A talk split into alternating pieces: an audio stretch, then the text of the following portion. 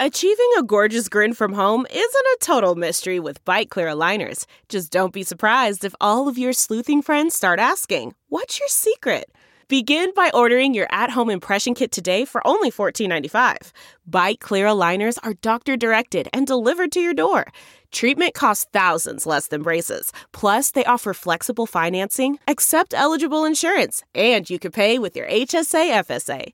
Get eighty percent off your impression kit when you use code WONDERY at Byte dot com. That's B Y T E dot com. Start your confidence journey today with Byte. Looking for a new high-end mascara without breaking the bank?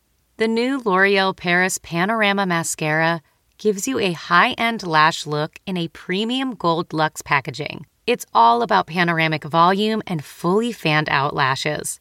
With its tapered brush, the new Panorama Mascara catches every single lash, giving you the false lash look without any of the hassle. Say goodbye to clumps and flakes, because this mascara is specially formulated to resist them all day with up to twenty-four hour wear. And the best part? It performs better than Luxe mascaras at only a fraction of the cost. You can buy Panorama Mascara on Amazon today. Hi, everyone. Welcome to Dishing With Digest. I'm Stephanie Sloan, editorial director, here with Mara Levinsky, senior editor. Hi, everyone. Well, Mara, we have great news for fans of Days of Our Lives and really for fans of soaps everywhere. So the long-running N B C drama got a two-year pickup, which hasn't happened in a really long time, and it will keep the show on the air through September twenty twenty-three. Also, its fifty-seventh and fifty-eighth seasons. So a big congratulations, of course, to the show's executive producer, Ken Corday, whose parents created the show, and Ron Carlovati, its head writer since twenty seventeen, as well as the cast and crew. I know there were a lot of panicky stories being posted online about whether or not the soap was going to be canceled because there really hadn't been news of a pickup. But let me say this deal has been in place for months. It was just a matter of working out the details, crossing the T's, dotting the I's, from what I am told. Now, personally and professionally, I'm thrilled because I've been watching the show since nineteen eighty-four, and it is the soap that I currently cover for the magazine and have worked on the longest since I joined uh, Soap Opera Digest in nineteen ninety. And, you know, I also have to wonder if the pandemic played any part in getting a longer extension. You know, as we know, Days is the only soap that never had to go into reruns because of its accelerated production schedule. It was like uh, seven or eight months ahead. And I can only imagine that N B C was super pleased to have original content on the air during those months where Hollywood was just basically shut down. All in all, it's just a testament to the enduring nature of these shows, and their appeal and value cannot be overstated. You know, I, I also think that as networks rely more and more on streaming options, the fact that Days does so well with the streaming audience quite likely worked uh, well in its favor as well. But what could be better than a multi-year pickup? You know, I, I feel like the cliffhanger of will Days be renewed or not is one we will all be quite happy to do without for a good long while. Um, now, next week is going to be a really bittersweet one, I think, on General Hospital. In our new issue, we've got a lot of information about the big tribute episode to Sean Donnelly, which is set to air on Friday, May twenty-first. But what we learned uh, is that news of Sean's death reaches Port Charles in advance of that day. And so throughout the week, we're going to see different characters who knew and loved Sean learning the sad news, reacting to it, and reminiscing about him in the buildup to that special standalone episode. And one thing I thought was really interesting is that when the powers that be uh, at G H first learned about the passing of Sean's portrayer, John Riley, they initially thought about maybe just doing like an in memoriam at the end of an episode. But in talking internally about the character of Sean and how he's so emblematic of a really storied and celebrated time in the show's history, Uh, that sort of super spy W S B era that he was part of alongside Scorpio and Anna, uh, they quickly realized that they wanted to do something bigger to honor and celebrate him and his contribution to the show. Which I love because, you know, as we know from the years we were viewers before editors here, uh, you know, you really feel connected to these characters. You know, if they get married, you share their joy. If they have a child, you're happy for them. And if they pass away, you want to go through the grieving process too, especially when it's a real life death. And even in this case, I mean, we're talking about the time that General Hospital was basically put on the map. Yeah. And, you know, brought soaps into just such a different stratosphere. So I feel it's just so fitting to do it with this character. And I'm really looking forward to watching this episode and remembering both John and Sean. Yeah, um, I, I had the pleasure of speaking to John's daughter, Caitlin, who will play Sean's daughter, Annie, in the episode. And she said it was just such a special day uh, getting to hear stories about her dad from the people who spent eleven years working so closely with him. And I was struck by how much pride uh, executive producer Frank Valentini really took in this episode. They put a lot of thought and care and money into it uh, to put all the elements in place for a really uh, special hour. And there are going to be some great surprises for longtime fans, including but not limited to the return of Kimberly McCullough as Robin, who was Sean's goddaughter. You know, you and I were talking recently about how important it is to really mark the death of key characters in a meaningful way on screen, that that can be really healing for the audience, and how when shows like don't air a funeral or a memorial service, it really kind of undercuts the emotional impact of the fictional death. I, for one, have very specific memories of crying my eyes out at Robert and Anna's funeral back in nineteen ninety-two. Now, I am very glad that reports of their death turned out to be so greatly exaggerated, but we didn't actually know that for many years, and I really needed the catharsis of that funeral. Oh, I hear you. I mean, again, we are on a journey with these characters, and the perfect example is our guest today, who you mentioned, Kimberly McCullough, who was introduced as Robin Scorpio on the soap at the tender age of seven. And we watched her grow up on screen and deal with incredibly challenging moments, joyous moments, and everything in between. So she will also be back for this episode, and I can't help but feel that it would feel incomplete if she wasn't. Yeah, seeing Robin in scenes with her on-screen parents, Finola Hughes and Tristan Rogers, is absolutely one of the things that I'm most looking forward to about the episode. Uh, you know, in soaps, and only in soaps, it is possible to watch someone grow up on camera in real time, but there are only a few who have actually done it. And Kimberly, of course, is one of them. And I think it is such a gift that even though she's not focused on acting anymore as her primary profession, she's still able to visit Port Charles, you know, when her schedule allows, because she means so much to the G H audience. Robin means so much to the G H audience. She's been in so many landmark storylines and successful pairings, and I am so excited to revisit some of those with her today. Well, so am I. So let's get her on the line and see what's going on. Hi, Kimberly. Hello. Hi. Thank you for having me. Well, Kimberly, we are so happy you could join us. Mara and I have been talking about getting you on the podcast since we started the podcast. That's so cool. What episode number is this? I believe you are Lucky one sixty-one. Amazing. Yeah. Congrats. Yeah. Thank you. So you were super young when you got started in show business. So how did you find yourself becoming a professional actress so early in life? I actually started out as a dancer. I was discovered at a breakdance battle when I was five years old in downtown L A. And then from there, they gave me and my dance partner, Che, um, parts in the movie Break Into Electric Boogaloo as featured dancers. Um, as the shooting went on, they actually decided to give me a line in the movie.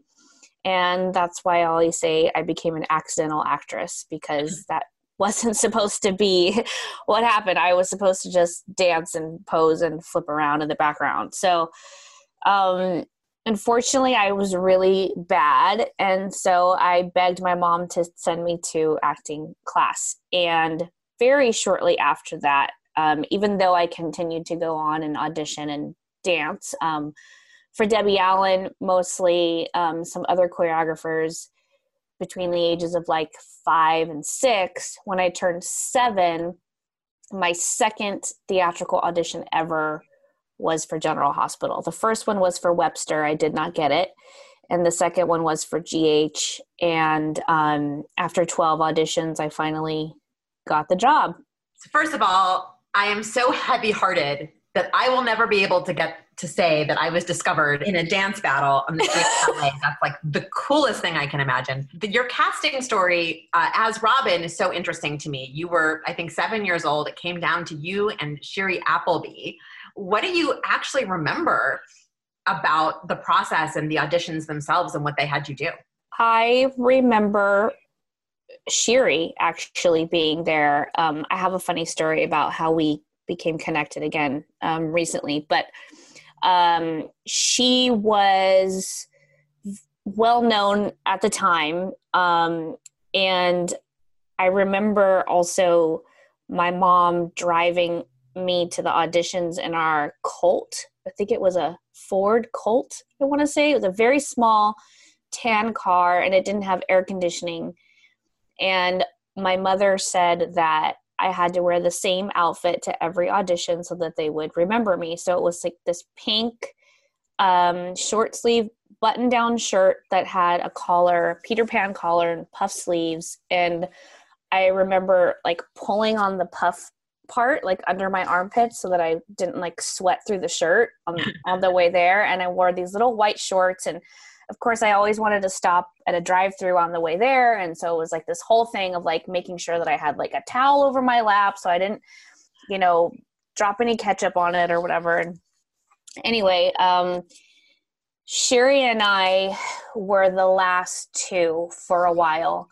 And uh, they had us do these sort of like improv sessions with Finola and Tristan. Um, one I remember in particular was I was been given the uh, direction to try to get Tristan to eat uh, a sandwich. And I was having major anxiety before because at the time I had flippers, which are these fake teeth that um, my two front teeth were fake and they would flip in and out. And of course I was told by my agent to not let the producers know that I had fake teeth um, because Robin needed to look perfect. Right. Uh, so I didn't know how I was going to be able to get him to eat without eating it myself, because that's normally what you do, right? Look, yummy. Right. um, so I don't know how I did it, honestly, but I remember it was such a victory when I finally got Tristan to take a bite of this sandwich. Um, and then I also just remember Finola, how can I say, just like from the first moment given me, giving me the respect of like a veteran actor, like, like challenging me, but also kind of knowing that I could do it, which was so, um, so cool. And, and that sort of continued, you know, and I, I remember thinking, oh, well, Shiri's going to get this because she's just so beautiful. You know, she looks like Finola. Um, and um, I was so surprised when I did get it. And uh, yeah, it was, it was like we didn't skip a beat. It was almost like I just went to work. Literally, it was like two days later or something. It's kind of insane. Oh, so the Shiri thing. So recently we both directed Roswell, New Mexico. Well, it seems recently if you don't count COVID, but um, it was over a year ago, but um, it was so nice. She, uh, she and I had dinner after her last night of shooting and we were kind of like sitting at the bar having spaghetti and she was telling me like what she remembered about it and I remembered about it and just how we've both kind of had our own careers and now we're both directing and here we are on the same show, a show that she originated. You know, she was the star of the first Roswell. Um, it was just really nice. Pretty cool. That's awesome. That's crazy full circle. Yeah. Yeah. Um, now what stands out to you about what it was like to work for the legendary executive producer, Gloria Monti, who hired you? The best. I mean, I'm sure you guys have heard so many great stories about Gloria. Um, I would say that now that I have some perspective on it, and because I'm directing now, I would say that I was really lucky to be around such a strong presence and someone that was such agency that really knew what she wanted and had a vision. Um, and I didn't even know it really, but I was being taught how to direct, you know, it, she was for all intents and purposes, the executive producer, but she also was like a director. I mean, she oversaw every little aspect, like down to the kind of socks I wore. That was what she was concerned with. Um, she was very, uh, concerned with my sort of like pedigree in life and like what school I went to. And uh, she told me once to never accept less than eight carrots. And I didn't know what that meant because I thought she meant carrots. And I was a really picky eater. And I was like, I'm never going to eat eight carrots because that's disgusting. Um, but, um, you know, it's just a trip. Um, like I said, like I, I think it's so insane now that I've worked with younger actors and I see how people treat them, that all of the people around me were like, no, like you can, you can do this. I'm not going to baby you. I'm not going to give you the easy way out. I'm not going to treat you with kid gloves. You are one of us. And Gloria t- treated me that way too. That's great. Most of the stories we hear really involve people being terrified by her. So this is actually oh. perspective. Really? Oh no, she was so sweet to me. She scared a lot of people apparently. Yeah, exactly. Yeah. Um, so uh, Finola, I think, as you said, kind of collaborated with you from, from day one. What was your dynamic with Tristan like? And I, I know that he had something of a mouth on him that helped pay for your Jack in the Box habit back then. You know, it's funny because dur- during that time, I actually wasn't close with my real dad. And so Tristan kind of took on this role of like daddy and, and just like really warm. Um, we had more of like a kind of joking relationship. Um, I, ha- I remember I had this giant, I mean like giant, like twelve foot fake um, uh, stuffed purple snake. And I used to bug him all the time, and I would drag it down the hallway and I'd leave it in his dressing room and I'd put it on his couch, like just to piss him off. And um, I don't know why. It was just so silly. But like, that's the kind of stuff we did, just kind of like pranked each other, you know? That's fun. Love it. Now, I think every G H fan who watched then probably knows what I'm about to say, but there is the famous scene when Anna is reunited with Robin after she was kidnapped. They run into each other's arms, the music's playing, and Mara and I have said it just gets us every time. Now, you shot that on location, so what do you remember about that, and what was it like to even shoot on location at your age at the time?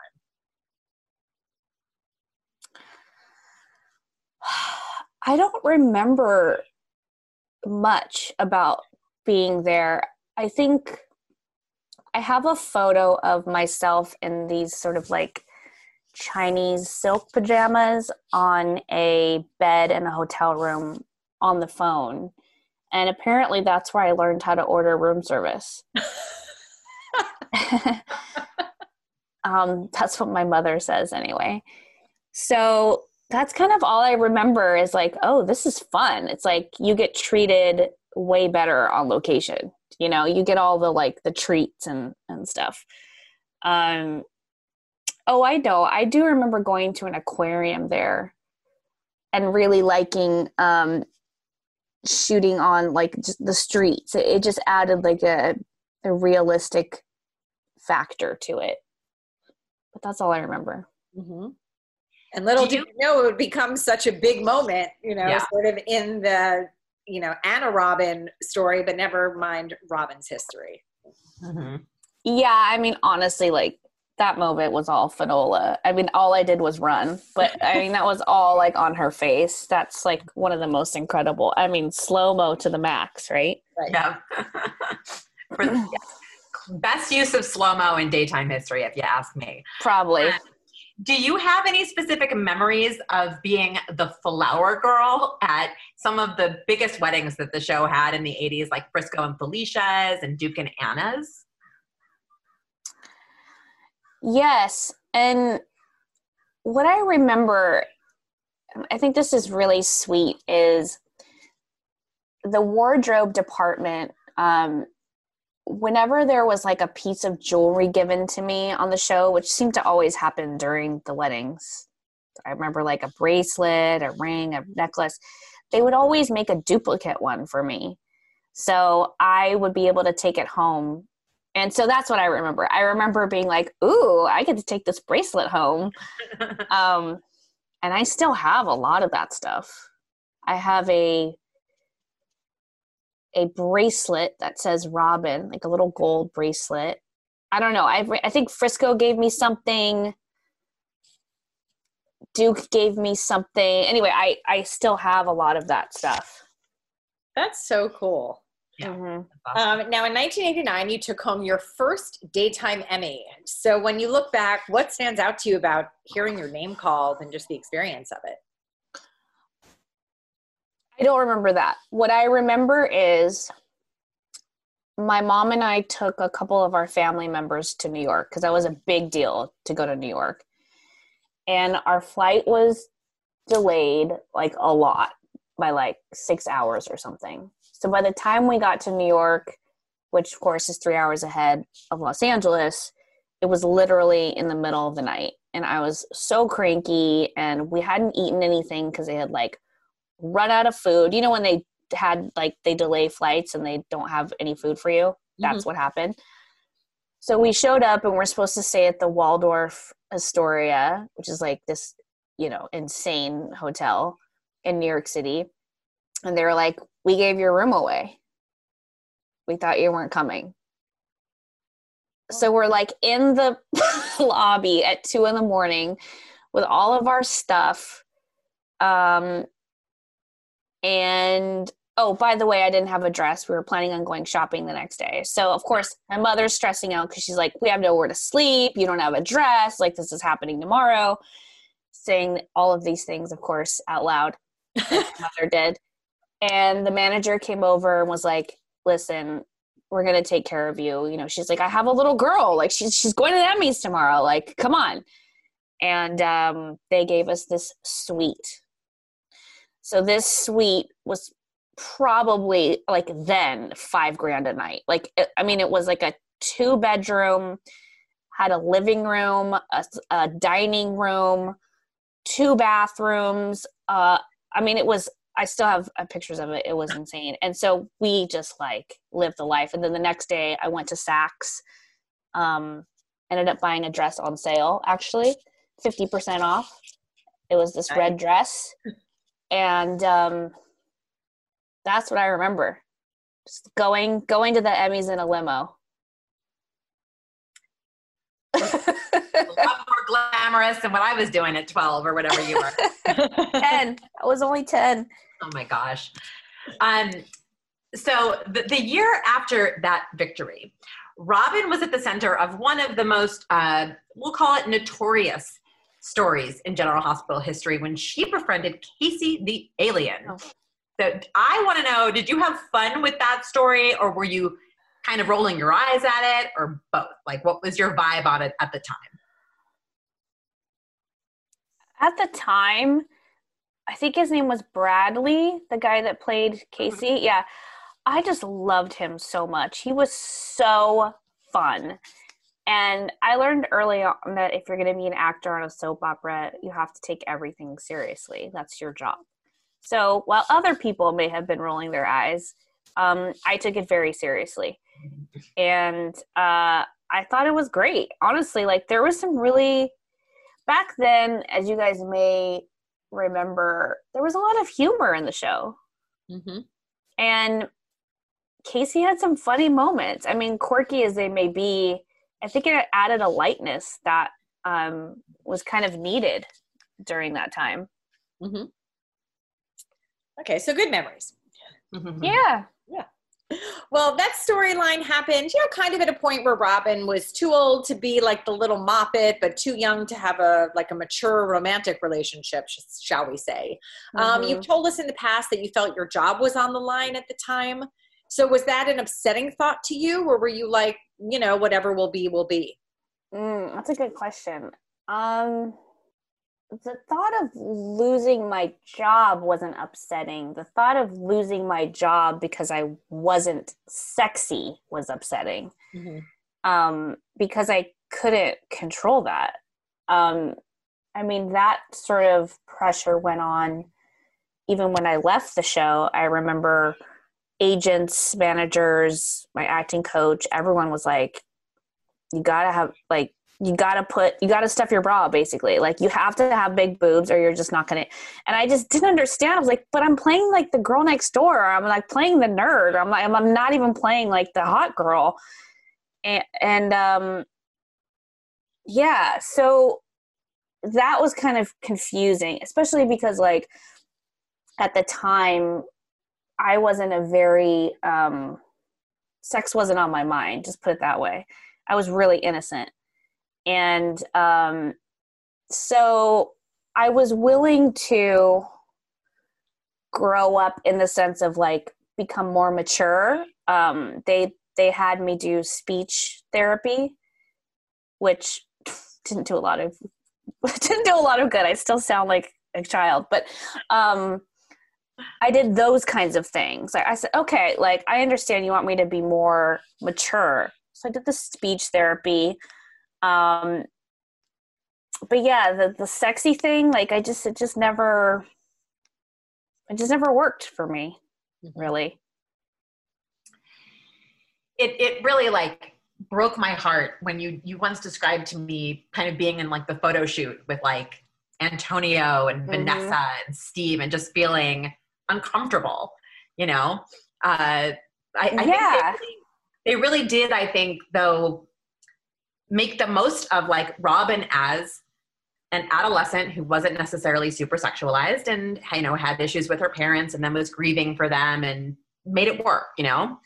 Yeah. They, they definitely tried to keep me on the show. And then they also hired super sexy people to be around me. Um, but yeah, I, I remember thinking like, oh, if I hadn't grown up on this show, there is no way I would have been cast as a teenager on this show, because the normal thing you do is you recast the cute kid that you watch grow up and you cast them with like super hot chick. Mm-hmm. And then she may or may not be as good of an actress. And I think that what they did with me was so nice because they invested in me and they invested in the character, and they're like, no, Robin is going to be a, a hero. And she's going to be an intelligent hero. And, you know, it's not like I was butt ugly, but I was, you know, I was cute. Yes, so, so, you know, I, I, I stayed on the show, mm-hmm. thankfully. Mm-hmm. Mm-hmm. Um, now, when Tristan and Finola left in nineteen ninety-two, Robin's uncle Mac became her guardian. So tell us about your relationship with John J. York. Oh, I love him so much. Uh, yeah, he just he just came on and just fit right in. He is one of those people that um, just he just brings such a like vibrancy to the set and to the character. He's so funny. Um, yeah, I just really got along with him so well. I mean, I still I still do. He's the best. He's the best. Um. So it was not long after Robin was orphaned that she fell for Stone and, and their love story began. Uh, of course, it uh, ended up becoming a quite a tragic story when he died of AIDS in nineteen ninety-five. Uh, but to this day, it's held up as a fan favorite. It was so critically acclaimed as well. What um like what are your most vivid memories of working with Michael Sutton on that story and telling that story? Uh, I remember it being incredibly intense. I remember thinking of Michael as like my partner in crime. Uh, I remember John Homa, who was our acting coach, really being our guardian angel through it all. I remember Francesca James being there uh, for me personally, and just I don't know, she just, she just has such compassion and warmth. And I think that just her energy around that story really helped um, tell it with hope and not fear. And yeah, I, I remember it being very strange having to think about my mortality every day while I was still going to regular school and around a bunch of kids who were um, definitely doing drugs and having unprotected sex and just acting like they were invincible, you know.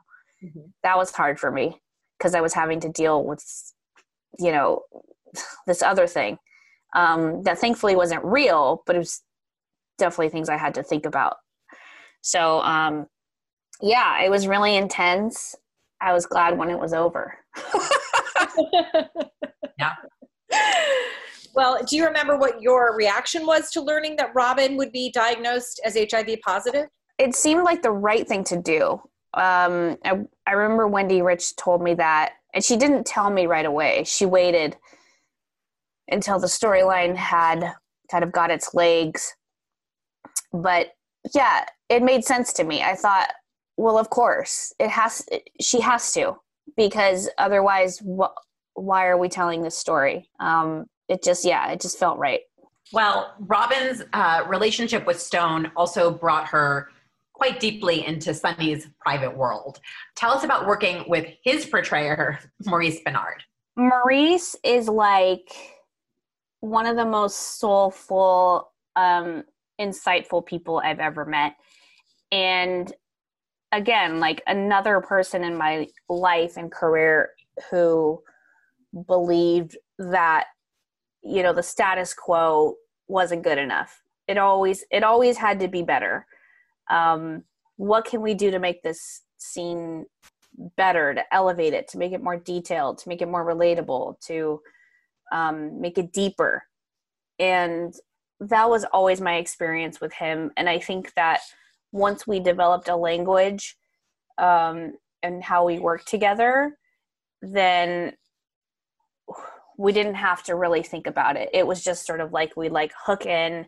And, it, you know, he would always joke, like, all you have to do is look at me and I cry, you know. Oh. Um, but, yeah, we're very uh, emotionally co- connected. We're both Pisces. We're both emotional. Uh, yeah, so he's like my soul brother. Love that. Um, now, in nineteen ninety-six, you won Emmy number two. So what did that mean to you? And what was that experience like? And what hotel did you stay in? uh, well, for me, I was actually going to N Y U at the time. So for me, it was a couple things. It was like I was a grown-up going by myself. And also the recognition of the story meant more to me than the award for myself. Um.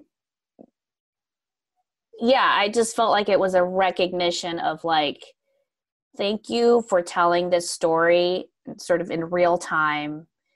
Um, thank you for telling it with integrity, with heart, with hope. You know, it was so, um, it was just like a gift, I feel like, to the writers and the producers at the time to just tell them like, right on. You did, you know, you did a good thing. And I was just sort of the vessel of that, you know. Now, uh, going chronologically through Robin's love life, uh, her next big relationship was with Jason Morgan.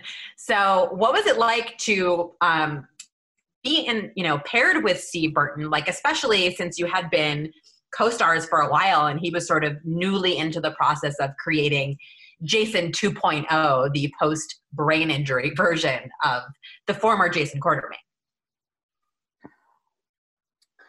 Well, I think Steve was much older than me, so I was intimidated. Um, however, I felt like I had just kind of come into my own as an actor, so I felt like I could play on that level. And I also learned that Steve is also very sensitive, um, which I kind of didn't know that about him before. And we developed this friendship um, that I think was really pleasantly surprising to me. And I really liked how Jason and Robin were kind of coming of age together in a sense, even though they were totally different people. Well, skipping ahead a bit, when you returned to the show on contract after some years away, Robin was paired with Patrick, and the Scrubs phenomenon was born. So what stands out to you about having Jason Thompson as a leading man and the Robin-Patrick love story in general? That was the first time I think I felt like a woman and like I could be flirty and uh sexy, you know, like before that in my other relationships, like I said, I was always like intimidated. It was always, it always felt like too much, you know? Um, but I felt like Jason and I were a good match. Uh, and we definitely like to flirt with each other and mess with each other. And that vibe translated, you know, nicely through the, the characters.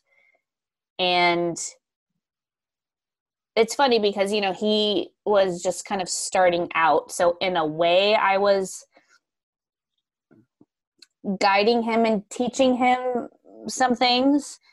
Um, but he also brought this confidence and also this sort of fresh, um, kind of fresh vibe to a soap character. Um, he was just playful. And I think a lot of like the, the handsome dudes, if you will, were very like brooding and very like blue steel. And, um, although he's incredibly handsome, he brought a sort of playfulness that was really nice. It's just unfortunate that none of your pairings were hits, you know? What what can we say? No, this is great. Thanks. This is like memory lane. Jeez. So when you left the show in twenty twelve, it was in large part because you felt ready to make the full-time shift to director. Uh, the original plan was for Robin to die, but as we know, that was scrapped and uh, made it possible for you to dip back into the show here and there as your schedule permits. But what do you remember about making that decision?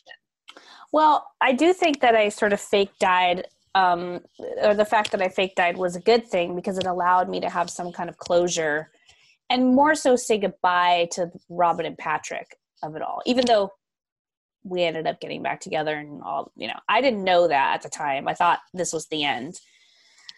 Um, and, and it just sort of helped me sort of like close that door. And I I believe at the time, that's when I got into the A B C directing program. So I could really just commit and say, no, now I'm a director. That's what I do. Um, so I remember that being, that I was so supported. I remember all of the people on the show were like, we're so sad to see you go, but you need to go. You know, it was almost like graduating college or something and hoping to make my parents proud. At the time, I had no idea if any of this was going to work out.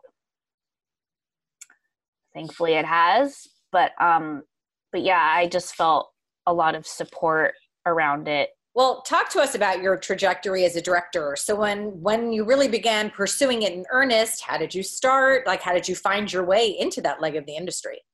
I honestly really began pursuing it for real when I was sixteen. I made my first short with Fen- Vanessa Marcil starring in it. I went to N Y U to study directing. I didn't finish there, but I did go directly into guest starring on a bunch of different T V shows, and then I would ask the director if I could shadow them. So that was like in my early twenties. Um, funny story, one of the first directors I shadowed was Joanna Kerns, and she was one of the directors on the show I'm currently a producer on, which is High School Musical, and we share a credit for directing together. Now two credits for directing together. Awesome. So, so cool. Um, she's amazing. So I started way back then. Um, I knew... I knew about like twelve that I wasn't going to grow up to be an actor. I just didn't know what that meant. I thought maybe architect or something else, um, having to do with math because I love math.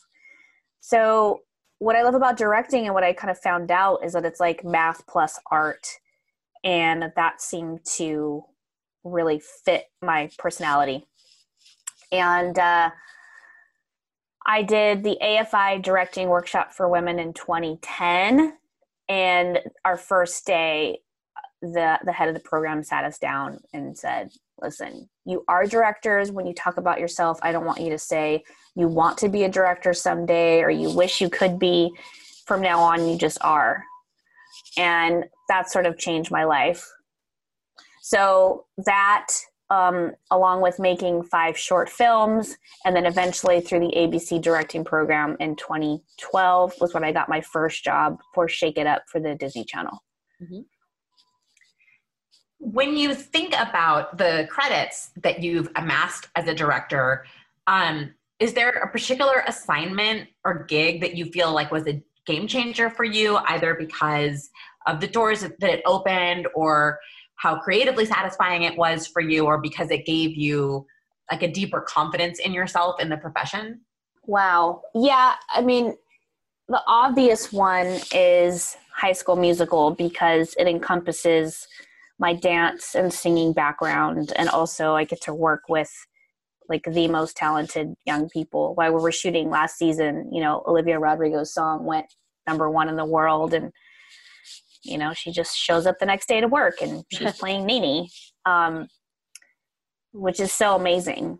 Uh, so I would say that. And then after my first season on that show, I directed two episodes. Tim Federle, the showrunner, asked me to be a producer on season two. And so that has opened doors to me as a producer. It's the first television show I've produced. And, um, and also now I'm in contention for pilots. Um, I just got some big news yesterday about a movie. Can't share it yet, but, um, yeah, I, w- I would say that creatively satisfying and also game changer. Mm-hmm. Well, we are, wonderful. Yes, it is. And we are on the precipice of the debut of season two uh, because Days of Our Lives alum Olivia Keegan will be appearing in season two. So yes, I worked doing- very closely with her. Okay. She was in lots of my episodes. Okay. I love her. I was gonna say, did she get the McCullough thumbs up? Oh, of course. Actually, she when we came back from our break, um, she had won an Emmy. Mm-hmm. And we talked about that. But yeah, I absolutely love – we call her Keegan on set so that we don't get Olivia Rodrigo and Olivia Rose Keegan confused. So it's Liv and Keegan. Uh-huh. Um, so if I say that, that's what I mean. Um, yeah, fabulous to be able to talk about our soap lives together. That must be so interesting because it really is such a, you know, unique experience, especially doing it when you're young and then maybe comparing your experience with someone else who's done it. Because I feel like unless you've done it, maybe you don't really understand what goes into doing the rigors of doing a soap opera. No, like literally nobody understands unless you've done it. Um, and I was able to talk to her in terms of like, Just just ways that you shoot a soap versus the way that we shoot H S M is just different. Um, and, you know, soap actors always impress everybody because they know their lines backwards and forwards and they know everybody else's lines because that's just a muscle that you gain from working on soaps. Um, so, yeah, it's really interesting. I mean, she is – this is a very different character for her, you'll see. She's funny. She's very funny. And um, she sings a song in episode two, and she just kind of blows it out of the water. Can't wait for you guys to see it. I'm so excited. I will be watching. Okay, good. Um, so as fans of yours know, you also have a child now. How is mom life and how is being a working mom? It's so awesome and so insane. I, I was just talking to um, my partner yesterday, and because I – said we got this great news and I'm like, man, I really really tried to have one thing before the other. Like I really really tried to make a movie before I turned thirty. Like, I really, really, really tried to have a baby before I was forty. Um, and it just so happens that it all happened at the same time. So that is what life has given me. Like, I'm getting all my gifts at once. Like, have you ever been to, like, have, like, a birthday party and you're like, God, I wish I could just, like, space these gifts out because they're all so great and, like, really enjoy every one of them. You don't it's even like, know who you're talking to. Like, cohort over here is the queen. It's true. That's, that's how it feels. I feel like, God, how can I complain? I have, like, the best, I have all the gifts. I just have them all right now. So it's, you know, it's hard for me to um, take it all in. Mm-hmm. That's amazing. It really is. um, now, in the past, you've kept up with the show, even when you haven't been on it, General Hospital, I mean. So shout out to your status as a Liz and Lucky super fan. Um, are you Psycho still- fan. Are you still able to watch, or are you too busy? Understandably. I haven't watched it. I mean, I definitely do if I'm, I happen to be around a T V at that time. But um, no, I was in Utah for the last five months um, with High School Musical. And uh, during quarantine, though, I did watch it. Okay, we're not calling you out. We're just checking in. We're just finding out. So we, General Hospital, we regular viewers of the show know that we're going to get to see you uh, back on G H this coming week when Robin takes part in this special episode centered around celebrating the life of the late Sean Donnelly and honoring his portrayer, John Riley. So uh, what what was working with John like, and what kind of relationship did you have with, with him on the show? Or off camera, I should say. You know, what I remember about John is that he was just such a family man. He just, I remember him just loving his wife, loving his daughters. He was just surrounded by women, um, family, not like womanizer, like the women in his family. Um, and just like, what a, what a like, gentleman he was, you know, and, and, um, so incredibly charming and a great actor and always just so kind to me. You know, I, I, I, man, I was just lucky. Like I, it's funny cause I remember women at these conventions, uh, fan, fan events and stuff, they would always say like, oh my God, I can't believe you get to be around, you know, John Riley and Jack Wagner and Tristan Rogers. And I didn't, I really didn't understand what they were saying. Like, I, cause I was a kid, obviously I didn't understand that they were like the hottest guys on T V. Um, because they were just so nice and warm to me. And, um, yeah, John was, uh, just such a, such a gentleman. That's how I remember him. Mm-hmm. Well, what was it like being back on set and seeing your G H family and taking part in this special episode? John's daughter, Caitlin Riley, was on the show with us. She played a character. She played his daughter. Yeah. And I'm obsessed with her. I follow her on Instagram. She's hilarious. Um, but I think that just to be a part of a tribute to a, a man that I personally loved, um, and also the character was so fun. If you happen by a, a, a newsstand, you might see yourself on the cover of Soap Opera Digest with some of your, your peoples. Oh, goodness. Which okay, great. Yeah, well, I was going to say, which also begs the question, I mean, anytime you do come back, it really is such a huge moment for fans. It still generates so much publicity. I don't even know if you're aware of it, but, you know, what does that mean to you that so many years later that this character still resonates and that you as an actress are still so cared about so deeply by the fans? Uh, again, it kind of just goes back to like, it's just such a gift. Like, I can't believe that I got to grow up on T V with all these wonderful people who I consider my family, you know, and it's definitely a home base for me. It's so nice to just be back on set with all of them. Um, I always joke that I forget how to act, but honestly, I don't think I did. Like, I actually still think, like, I think I still got it, kind of. Um, so that wasn't, like, you know, I've just been spending so much time behind the camera, you know, my face covered. It was interesting to sort of be uh, in the spotlight, but also felt very comfortable because of the people that were surrounding me. I heard you had quite the Gabby lunch with Finola that day. I don't even think either of us ate because we just talked through the whole thing. Her and I talk all the time, but yes, we did. We did have lunch together that day. But yeah, just the fact that the fans, I mean, that's just what the greatest thing about soap operas is, you can play the same character and you can still have a connection with your fans, you know, thirty years later. That's insane. Yeah, it's pretty, it's pretty incredible. Well, looking back, you know, on the role that G H played in your early life, in your young adult life, in your whole life, and the trajectory of your career, how would you say that landing the role and playing Robin helped shape the, the woman and director you are today? Just the everyday of it all. You know, I think soap operas are unique in the sense that we shoot an episode every single day.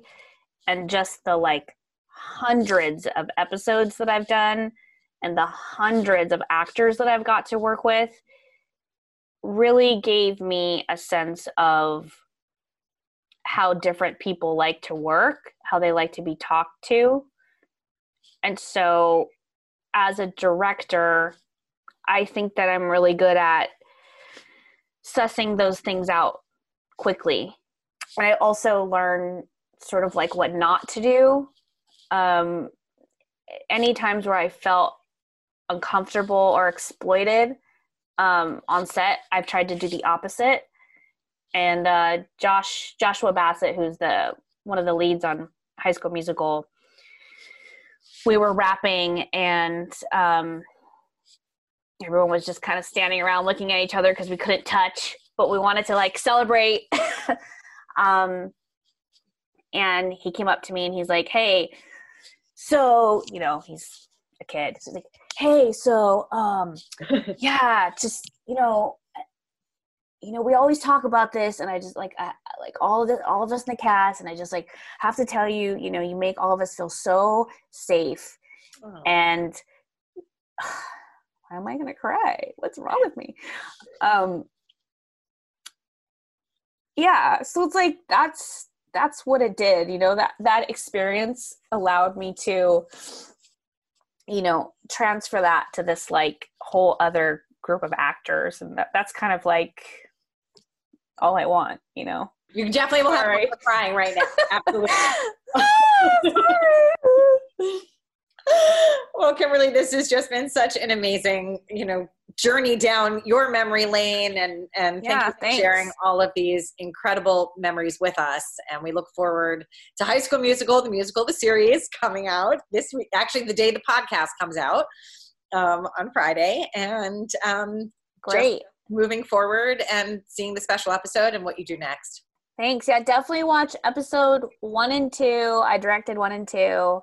Um, they're my favorite thing I've ever done. So check them out. All right. Well, thanks for all your time today, and we hope to talk to you soon. Thanks, guys. I thank you for having me.